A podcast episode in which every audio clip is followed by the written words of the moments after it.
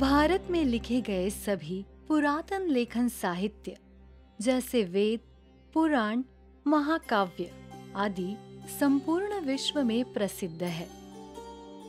रामायण और महाभारत ये दो महाकाव्य भारत में लिखे गए हैं। इनमें से रामायण की रचना महर्षि वाल्मीकि ने की थी।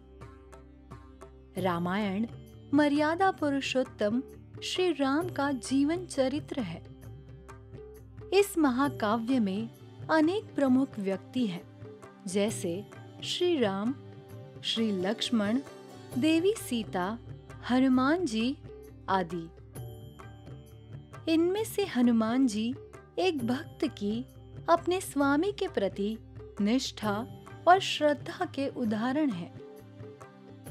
वो रामायण के मुख्य पात्रों तथा सात चिरंजीवियों में से एक है।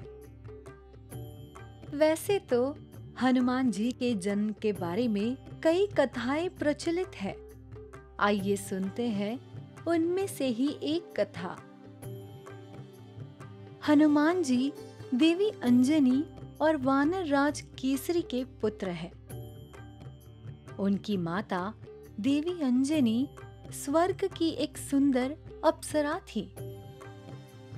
एक दिन पृथ्वी पर भ्रमण करते हुए उन्होंने एक स्थान पर एक वानर को तपस्या करते देखा। ये दृश्य देखकर वे उस वानर पर ज़ोर ज़ोर से हंसने लगे। उस वानर ने उनकी हँसी को नजरअंदाज किया। देवी अंजनी ने उस वानर को पत्थर फेंक कर मारे। इस बात पर उस वानर को क्रोध आ गया और उसने अपना वास्तविक रूप देवी अंजनी को दिखाया। वो असल में एक महान ऋषि थे। क्रोधित हुए ऋषि ने अंजनी को शाप दिया कि वो पृथ्वी पर वानर रूप में जन्म लेंगी और उनका शाप तभी विफल होगा जब वो एक वानर रूपी पुत्र को जन्म देंगी। कुछ समय बाद देवी अंजनी का पृथ्वी पर वानर रूप में जन्म हुआ और उन्होंने वानर राज केसरी से विवाह किया। अपना शाप विफल करने के लिए और पुत्र प्राप्ति के लिए देवी अंजनी ने कई दिनों तक भगवान शिव की तपस्या की। उनकी तपस्या से प्रसन्न होकर भगवान शिव ने उन्हें वचन दिया। कि वे देवी अंजनी के पुत्र के रूप में जन्म लेंगे। उसी दौरान अयोध्या में महाराज दशरथ पुत्र प्राप्ति के लिए पुत्र कामेष्टि यज्ञ कर रहे थे। उस यज्ञ से अग्निदेव उत्पन्न हुए और राजा दशरथ को एक प्रसाद दिया। और साथ ही उनसे वह प्रसाद अपनी तीनों पत्नियों के बीच बांटने को कहा।